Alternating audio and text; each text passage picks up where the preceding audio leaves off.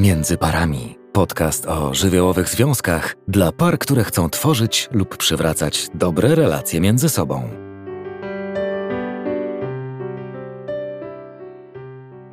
Seksualność kobiet i mężczyzn i seksualność w parze temat, który pojawia się w gabinecie i ciągle jest niewyczerpany.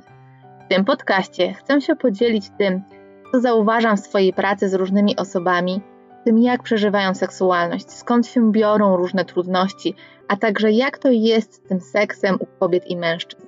Czy naprawdę kobiety nigdy go nie chcą, a mężczyźni myślą tylko o jednym? Zaprasza Marita Woźne.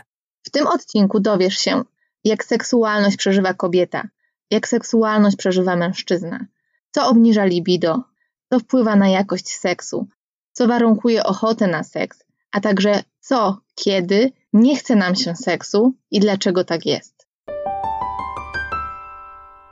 Z racji tego, że jestem psychoterapeutą, a nie seksuologiem, to od początku chcę zaznaczyć, że patrzę na seksualność nie w kontekście zaburzeń, a w kontekście relacji i tego, co dzieje się w parze.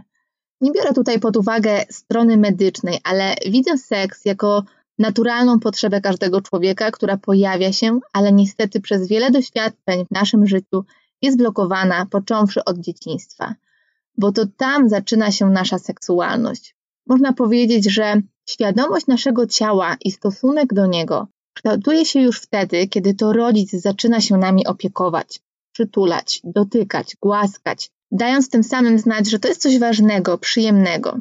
Gorzej, kiedy dziecko wchodzi w normalną, teoretycznie fazę poznawania świata, a więc tym samym i swojego ciała, a świat zewnętrzny, czyli na przykład rodzice, przeżywają to jako coś okropnego. Zdarza się, że ktoś przychodzi do gabinetu, bo ma obawy, że jego półtora roczne dziecko się masturbuje, albo trzy-czterolatek zaczyna dotykać swoich części intymnych. I to jest dla dorosłych często przerażające. Dorośli reagują z przerażeniem, głównie dlatego, że sami mają być może mały kontakt ze swoją seksualnością. Niemniej jednak postawa bacznego obserwowania dziecka, zwracania mu uwagi, krytykowania, karcenia, zawstydzania sprawia, że już wtedy uczymy się, że nasze ciało, seksualność i przyjemność z jego dotykania jest czymś złym. Oczywiście nie mówię o takim masowym masturbowaniu się przez dziecko, kiedy to już wykracza poza normę i kiedy odciąga je od normalnej zabawy. Myślę o czymś, co jest rozwojowe i co każdy z nas doświadczył, mając te 3-4 lata. Jeśli słyszeliśmy, że nie wypada czegoś robić, to może być trudno okazywać emocjonalne zadowolenie seksu w dorosłości. Oczywiście nie będę tutaj mówić o dzieciach, ale chcę Wam pokazać, że to jest temat głęboki i szeroki i jego korzenie sięgają najwcześniejszych lat naszego życia.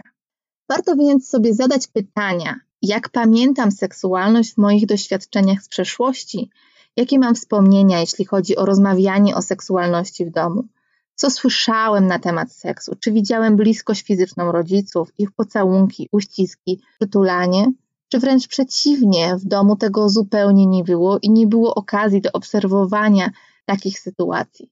Czy ktoś ze mną w ogóle rozmawiał na ten temat? Skąd czerpałem wiedzę o seksie, o bliskości, o pocałunkach, o antykoncepcji, o masturbacji.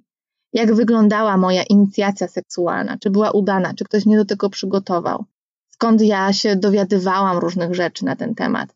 Jak przeżywałam swój okres dorastania, dojrzewanie, jak dziewczyny na przykład przeżywały okres, kiedy doświadczały pierwszej miesiączki, jakie były reakcje w rodzinie w tym okresie, czyli taki moment stawania się kobietą, mężczyzną, to był bardzo ważny moment, który wpłynął na to, jak my później przeżywamy swoje ciało i swoją seksualność. To zaledwie kilka pytań, które tutaj zadaję, a jest ich zdecydowanie więcej. Jednak one są podstawą, by móc dalej mówić o tym, że seks w parze wychodzi czy nie wychodzi. Podobnie jak z innymi rzeczami. Każdy w swoim rodzinnym domu a potem w doświadczaniu świata miał inne historie, inne doświadczenia, a potem łączymy się. I wynika z tego wiele nieporozumień, bo każdy miał inaczej. A właściwie wystarczyłoby otworzyć usta. I to nie w kontekście seksualnym, tylko po to, by o tym rozmawiać. Co poza doświadczeniami z przeszłości i wychowaniem wpływa na seks? Po pierwsze, wszystko to, co myślimy o swoim ciele. jeśli go nie lubimy, nie akceptujemy, jeśli go się wstydzimy, to wszystko przekłada się na naszą otwartość seksualną, pokazywanie się w sypialni, rozbieranie. Myślę sobie o różnych osobach, z którymi rozmawiam w gabinecie na ten temat i mówią o tym, że na przykład wstydzą się rozbierać przed swoją drugą połową, albo seks zawsze musi być w ciemności, zawsze musi być zgaszone światło, i to jest na przykład kwestią sporu, i to jest bariera, której nie da się przebrnąć. Po drugie, wszystko co dotyczy przekonań. Jeśli myślisz, że to druga połowa ma inicjować seks, to być może za każdym razem, kiedy masz na niego ochotę, to sobie tego odmawiasz, bo on nie inicjuje, to znaczy, że mnie nie chce. To oczywiście bardzo łączy się z przekonaniami i tym, co powiedziałam wcześniej. My mamy takie doświadczenia i komunikaty od ważnych dla nas osób, że seks może być przyjemnością i że jeśli czerpie przyjemność z tego seksu, to to jest ok, to jest w porządku. Po trzecie, odnoszenie się do normy i normalności. Mamy taką potrzebę, aby przyrównywać się do innych osób, że jeśli ktoś ma jakoś, a ja mam inaczej, to znaczy, że to ze mną jest coś nie tak. Takie przekonanie sprawia, że bardzo mocno się oceniamy i krytykujemy. Tutaj jest prosta i jednocześnie trudna zasada, bo trzeba byłoby się odnieść do swoich potrzeb. Niestety, ich też często nie znamy, ale to osobny wątek. Po pierwsze, chcę powiedzieć, że nie ma czegoś takiego jak norma. Każdy z nas ma własne libido, które jest indywidualne. Rozumiem też, że jak ludzie pytają o normę, to pytają o jakąś średnią. Nie chcę jej nawet tutaj podawać, aby nie sugerować jakichś statystyk, bo to raczej nic nie zmienia. Chciałabym bardziej skłonić do przyglądania się na zasadzie, jak to jest teraz u mnie, z takim zaznaczeniem teraz, ponieważ za chwilę w innej sytuacji życiowej mogę mieć inaczej. Seks będzie się przecież różnił w zależności od tego, w jakiej fazie związku my jesteśmy. Zmiana sytuacji życiowej będzie wpływała na przeżywanie własnej seksualności i pozwalanie sobie na nią. Będą okresy, gdzie będzie seksualność miała kluczową rolę w naszym życiu i takie, kiedy będzie schodziła na dalszy plan. I być może za każdym razem to jest ok, i być może wtedy to jest taka nasza norma. Po czwarte, to rozumienie potrzeby seksualnej. Niewiele osób zdaje sobie sprawę z tego, że potrzeba seksualna to nie jest tylko potrzeba fizyczna, ale też potrzeba emocjonalna. Jeśli długo nie uprawiamy seksu, to możemy odczuwać na przykład swędzenie, pieczenie, taką fizyczną chęć odbycia stosunku. Myśląc o kobietach, dzieje się to w okolicy owulacji, jednak bardzo mało mówi się o potrzebie seksualnej, emocjonalnej, która bierze pod uwagę aspekt miłości i bliskości w relacji, zwłaszcza u mężczyzn, ale myślę też, że w ogóle nie tylko u mężczyzn. I ja na tym chcę się skupić w dalszej części tego podcastu, trochę z rozróżnieniem na kobiety i mężczyzn, trochę bardziej przyglądając się, jak to jest u mężczyzn, bo o ile w przypadku kobiet myśli się o takim aspekcie seksualności, jak bliskość i miłość, o tyle w przypadku mężczyzn patrzy się na to zero-jedynkowo. To trochę tak, jakbyśmy e, mężczyzn wycięli z emocji i mieli przekonanie, że mężczyzna myśli tylko jedną częścią ciała. I trochę chcę z tym dzisiaj podyskutować. Ale zanim o tym, to chcę opowiedzieć jeszcze, co obniża nasze libido. Znowu wymienię to w punktach. Po pierwsze, jeśli uznać i patrzeć na seks jak na obszar relacyjny, a więc taki, który dzieje się w relacji, a nie tylko z powodu chęci zaspokojenia fizycznych potrzeb, to wszystko, co będzie psuło relacje, będzie też psuło seks i odwrotnie. Krótko mówiąc, żeby chcieć seksu, musimy mieć zaspokojone inne potrzeby. Jeśli nie znamy swoich potrzeb, to trudno nam będzie je zaspokajać. Wtedy mamy sporo roszczeń względem drugiej połowy i takie pragnienie i oczekiwanie, że to ona to odgadnie i coś zrobi z tym, kiedy nam jest niewygodnie. Trudno może nam być też doświadczać wtedy przyjemności z seksu, nawet jeśli ten seks będzie. Dobrze jest więc pamiętać, że to jest taka spirala, która się napędza, więc trzeba o tą relację i o ten seks dbać, żeby był satysfakcjonujący. Trochę mówi się o tym, że to jest taki paradoks, no bo jak dbać o seks, który się na przykład nie pojawia? No właśnie, tutaj chcę przytoczyć też ten mit spontaniczności seksu, że właściwie seks warto jest planować i trochę też jest tak, że kiedy on jest zaplanowany i się już pojawia, to kolejna taka sytuacja, gdzie zbliżamy się seksualnie do siebie, ma miejsce raczej w bliżej określonym czasie niż w dalej określonym czasie. Po drugie, konflikty bardzo obniżają ochotę na seks Choć znam pary, które po konfliktach godzą się właśnie w łóżku, ale rozumiem to tak, że musi dojść do oddalenia się poprzez ogromny konflikt, by móc znowu być blisko. Bo w przeciwnym razie, jeśli cały czas jest tak blisko, to trzeba coś zrobić, by blisko nie być. A konflikt jest jednym z takich elementów, który sprawia, że wypisujemy się z tej bliskości, przynajmniej na chwilę. Po trzecie, presja i szantaż. Kiedy słyszymy od drugiej połowy, jeśli ty nie chcesz ze mną uprawiać seksu, to nie chcę być z tobą. Albo nie ma seksu, to będę go szukać gdzie indziej, bo ja potrzebuję go dużo. To trudno cokolwiek jest na tym budować, bo jeśli seksualność jest przeznaczona tylko dla jednej osoby i na to my się umawiamy w relacji, że będziemy tę potrzebę sobie wzajemnie zaspokajać, kiedy łączymy się w parę, to kiedy ta potrzeba jest niezaspokojona, to ta osoba może czuć frustrację z tego powodu i jest to naturalne. To nie znaczy, że my mamy tą frustrację niwelować poprzez zaspokajanie tej potrzeby wbrew sobie. Dla mnie to jest zmierzenie się z tą frustracją, akceptowanie jej, szukanie innych rozwiązań, innych sposobów, uczenie się słyszenia tej odmowy, trochę w inny sposób, bo często my tą odmowę słyszymy tak: nie zależy ci na mnie, nie kochasz mnie, skoro nie chcesz ze mną uprawiać seksu.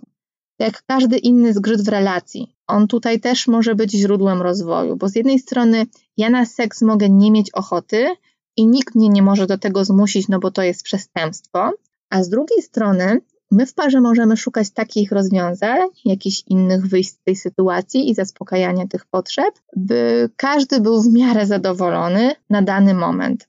To jest takie trochę pytanie, no to co teraz ze mną? Jeżeli ja mogę zaspokajać swoją potrzebę seksualną tylko z tobą, a ty nie masz ochoty na seks, to co ja mam z tym zrobić? Co my możemy z tym zrobić?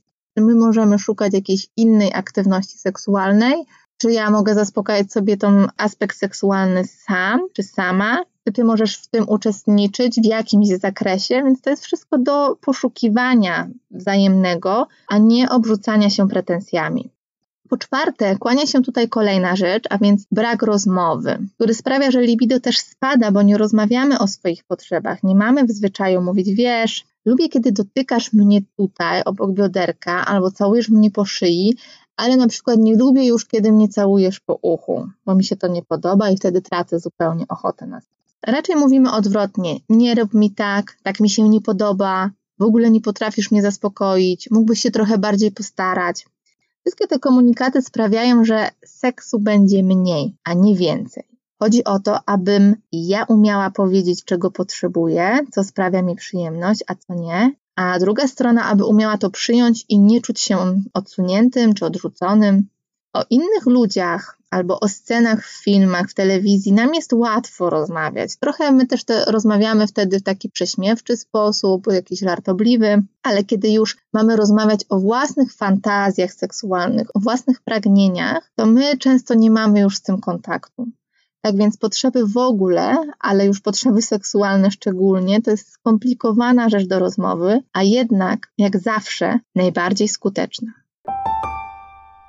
Ludzie często zadają mi też pytanie, czy to jest normalne, że mi się nie chce seksu? Odpowiedź jest oczywiście taka jak zwykle w psychologii, czyli to zależy, ale powiedziałabym tak, że jeśli niechęć do seksu utrzymuje się znacząco dłużej i nie wynika z jakichś zewnętrznych sytuacji, to warto to skonsultować. Warto też naprawdę głęboko się zastanowić, jak przeżywamy seksualność. Czy czasami nie pomijamy tego emocjonalnego aspektu, choć niby wydaje się oczywisty.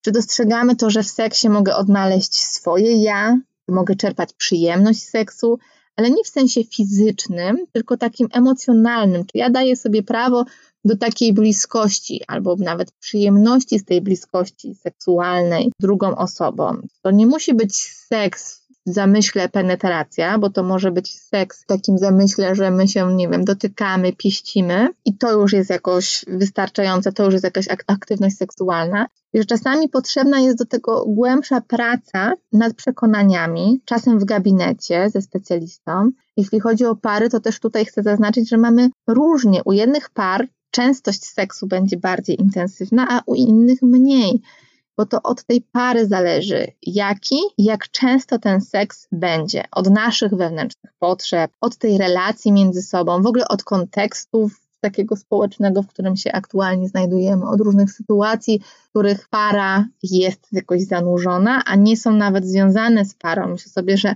seks właśnie w zależności od fazy życia, w której para się znajduje, od sytuacji nawet materialnej, zawodowej, też będzie się ta seksualność bardzo różniła. Moje doświadczenie pokazuje mi, że najczęściej tego seksu nie ma, e, dlatego że od dawna się o tym nie rozmawia, albo inaczej, nigdy się o tym nie rozmawiało. Seks był, bo naturalną częścią początku związku jest taka fascynacja, ale potem to zanika, jeśli się tego nie pielęgnuje. Trzeba zapomnieć, że seks jest spontaniczny, tak jak na filmach jest to pokazane jako seks, który jest pełen ognia. Myślę sobie, że to jest jakaś iluzja, która no nie sprawdza się nam na co dzień, trzeba się trochę napracować, żeby tak to wyglądało. Czasem ten seks też warto planować, o czym mówiłam więcej w poprzednim podcaście. Z wielu różnych powodów możemy nie chcieć seksu. Do częstych powodów należą też na przykład niezachowanie higieny osobistej jednego z partnerów, choć znowu może się to wydawać oczywiste i banalne, to jednak jest to częsta przyczyna. Ktoś nie chce seksu, bo jest w tak symbiotycznej relacji ze swoją drugą połową, wszystko robią razem, wszędzie jeżdżą razem, po prostu nie ma tam grama przestrzeni między nimi, więc ciężko jest też o pożądanie, bo to jest trochę jak z ogniem. Jeśli nie ma powietrza, no to on zgaśnie. Niekiedy to masturbacja zastępuje naturalną potrzebę seksualną. Czasem musimy zmierzyć się z tym, że seksu chcemy, ale nie z naszą drugą połową.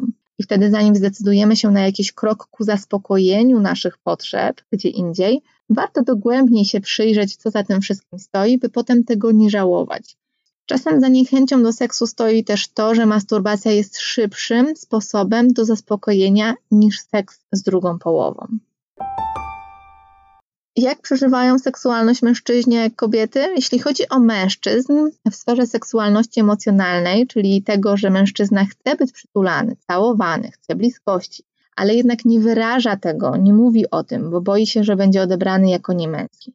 Dużą rolę odgrywa tutaj kultura i przekazy społeczne, ale też doświadczenia z dzieciństwa. Na przykład chłopcy, którzy byli bici przez swoich ojców, mogą sobie na przykład obiecać, że nigdy nie staną się tacy jak oni. Będą więc bardzo mocno wypierać jakąkolwiek agresję w sobie. Oczywiście to jest jedna z opcji, bo to też może pójść w drugą skrajność. No ale zostając przy tym, że wypierają tą agresję w sobie, no to uznajemy, że potrzeba seksualna jest związana z agresywnością człowieka, z pożądaniem. Nie mam na myśli tutaj przemocy oczywiście. Dla wyjaśnienia na przykład, e, by umieć dbać o swoje granice, trzeba mieć też dostęp do swoich agresywnych części, mówiąc takim językiem psychologicznym, a bardziej po ludzku e, do swojej złości na przykład. Tak więc próba zahamowania tej nielubianej emocji sprawia, że hamujemy również swoją seksualność, bo wymaga to pewnej stanowczości, energii, której jeśli się obawiamy, no to nie będziemy jej dopuszczać do siebie, będziemy ją tłamsić, wypierać. To trochę takie rozszczepianie dwóch części. Jedna, która kocha, to jest ten dobry chłopiec, a ten, który pożąda i używa tej agresywności swojej, to jest ten zły chłopiec. To w konsekwencji może skutkować tym, że mężczyzna jest owszem zakochany, ale jakoś seksem może być mu trudno. Może tę potrzebę zaspokajać w inny sposób, na przykład konsumując pornografię. To nie jest tak, jak się utarło w przekazie, że mężczyzna to tylko leci na walory fizyczne kobiety. Pewnie one są istotne, ale nie tylko wygląd, ale też postawa tej kobiety odgrywa ważną rolę w seksualności tej pary. Zresztą odwrotnie również. W kontekście kobiet to też przejawia się na różnych etapach życia, jak ważna jest akceptacja przez mężczyznę jej ciała. Zwłaszcza kiedy to ciało się z różnych powodów zmienia, na przykład podczas ciąży. Znam historie bardzo trudne dla kobiet i dla związków w sumie też, kiedy w okresie ciąży te kobiety słyszały wiele nieprzychylnych komentarzy, wręcz obraźliwych, poniżających. Trudno potem się z tego podnieść i mieć dobry seks. Z tą męską seksualnością jest jeszcze tak, że często facet zakłada, zgodnie z przekazem, który gdzieś w świecie mediów płynie, że jego partnerka szuka ogiera, a sam takim ogierem się nie czuje i przez to zaczyna mieć problemy z erekcją. A gdy przychodzi do gabinetu i rozmawiamy o seksualności, to zapytany, czy kiedykolwiek rozmawiał ze swoją partnerką na temat jej potrzeb, tego, czego ona szuka w seksie, to ze zdumieniem odpowiada, że nie. To pokazuje, jak bardzo my żyjemy swoimi wyobrażeniami o czymś i jak bardzo samo to wyobrażenie wpływa na nasze życie. Niestety Utarło się tak, że o kobiecym podnieceniu myślimy jak o jakimś kontinuum, o które trzeba zadbać, a u mężczyzny mamy wyobrażenie, że to jest takie czarno-białe, jest erekcja albo jej nie ma, albo że jest erekcja zawsze i kropka. I to wszystko nie służy ani mężczyznom, ani ich związkom, ponieważ niesie to pewien stereotyp, który niekoniecznie jest prawdziwy. I według mnie to jest sprowadzanie potrzeby tylko do aspektu biologicznego z pominięciem tej emocjonalnej części. U kobiet to jest inaczej, bo kobiety mają inną trudność. Nam pozwalano na emocjonalność, na wrażliwość, ale już na złość nie. Dlatego delikatność w seksie, aby mężczyzna opiekował się kobietą w seksie, jest często taką wewnętrzną zgodą kobiet. Stąd też takie oczekiwanie, że ten mężczyzna się domyśli i on będzie inicjował też ten seks, ale żeby to już kobieta wzięła to w swoje ręce, by mówiła, czego chce, by dążyła do tego, żeby on zaspokajał jej potrzeby seksualne, to już często przed samą sobą jest jej trudno nawet sobie pozwolić na taki kawałek, bo raczej kojarzy się z czymś negatywnym. No bo to był kawałek, który przez lata był niedozwolony, bo przecież dziewczynki się nie złoszczą, nie walczą, nie są agresywne, tak? Ale też to wszystko nie służy samoocenie mężczyzn. To nie jest tak, że mężczyźni są tacy nieskomplikowani w tej seksualności. Kobieta i mężczyzna w seksualności ma więcej wspólnego niż nam się wydaje. Często jest tak, że mężczyzna liczy orgazmy kobiety, czuje presję, by ją zaspokoić, boi się, że jej się nie spodoba, że w poprzednich związkach było jej lepiej. Ma ogromne lęki dotyczące swojej sprawności seksualnej, nie zawiedzie jej przypadkiem. Dużo też w tym lęku przed odrzuceniem. Wszystko to, co powiedziałam, to jednak coś więcej niż tylko biologia, że jest w tym też mnóstwo aspektów relacyjnych, właśnie. Właśnie każdy lęk tego dotyczy, dotyczy relacji i odrzucenia. Na seksualność mężczyzn wpływa też jego niska samoocena, problemy w pracy, problemy w relacji, brak docenienia, nieakceptowanie swojego ciała. Czy nie jest to podobne do tego, co przeżywa kobieta? Bo ja widzę w tym dużo podobieństwa, tylko to, co różni kobietę i mężczyznę, to często sposób ukojenia tych wszystkich lęków i napięć. Bo kobieta często wycofuje się z aktywności seksualnej, a mężczyzna też czasami, ale może też radzić sobie inaczej, na przykład oddalając się w świat zabaw, samotności i pornografii, czy też płatnych uciech. To zapewnia im możliwość niekonfrontowania się z tymi lękami, bo wyłącza ich właśnie z tej relacyjności. Tak więc moim skromnym zdaniem nie jest tak, że mężczyzna nie jest relacyjny, tylko on z obawy przed tymi lękami wypisuje się z tej relacji poprzez sięganie do takiego zaspokajania potrzeb, które też jest napiętnowane. Nie bez powodu jest też pewnie powiedzenie, że prostytutce płaci się nie za to, aby przyszła, ale za to, żeby sobie poszła. I korzystanie z płatnego seksu sprawia, że nie trzeba się martwić, że się zostanie odrzuconym, że, że ktoś czegoś będzie oczekiwał, że się kogoś nie zadowoli. Można być w tym całkowicie samolubnym i swobodnym, że tam nie ma miejsca na czucie się niekochanym, czucie się samotnym, nie trzeba budować bliskości, relacji, dbać o tą drugą osobę, co ona czuje, jak ona przeżywa, czy ją zaspokajać. Więc seks dla mężczyzny, jak widać, może też być wejściem do uczuciowego świata. Kiedyś usłyszałam stwierdzenie, że mężczyźni wykorzystują miłość, by dostać seks, a kobiety seks, by dostać miłość. Ciekawa jestem, jakie są Wasze refleksje czy spostrzeżenia na ten temat. Jedno jest pewne, zarówno jedni i drudzy przychodzą do gabinetu psychoterapeuty, gdy ich pożądanie prowadzi ich do cudzego łóżka. Gdyby uznać, że to tylko fizyczna potrzeba, to wszystko to, co kryje się głębiej, byłoby zatopione i nigdy nie odkryte. I wszystkie tęsknoty i potrzeby i pragnienia tych osób, które choć w nieudolny sposób i, i też z wielkim kosztem, to jednak jakoś mają szansę się ujawnić i ma to szansę zapracować na przyszłość tak, by nie szukać ucieczki w ten sposób, tylko mieć kontakt ze sobą i następnym razem próbować robić inaczej, czy dbać o swoje potrzeby i emocje inaczej, niż w sposób, który przynosi wiele zranień, poczucia winy i życia też z takim ciężarem. Na koniec chcę dodać, że każdy system religijny, kulturowy definiował czy też decydował o przyzwoleniu lub zakazach seksualnych, wyznaczał też normy. To wszystko nigdy nie istniało bez kontekstu moralności i wszystko jest ze sobą nierozerwalnie połączone. Jednym z takich przykładów jest na przykład to, że kiedyś diagnozowano u kobiet nimfomanię, a teraz cenimy seksualną asertywność. A to, z czym też obecnie się zmagamy, to jest taka walka o odbudowanie osłabionego pożądania. Warto jest więc spojrzeć na pryzmat seksualności nie tylko w kontekście kobiecości i męskości, ale też kultury i czasów, w których obecnie żyjemy. Zachęcam Was wszystkich do szukania swoich kawałków seksualności, do zaglądania tymi wspomnieniami w przeszłość, szukania, gdzie ona się zaczynała, jaka ona wtedy była, jak się budowała przez te wszystkie lata i tak naprawdę co jest efektem tych lat, jaka budowla tej seksualności w Was powstała, jak to teraz wpływa na Waszą relację. Do usłyszenia w kolejnym podcaście. Jeśli chcesz posłuchać innych odcinków na temat psychologii związków, zajrzyj na międzyparami.pl. Jeśli masz propozycję tematu na kolejny podcast, wyślij wiadomość przez formularz na stronie.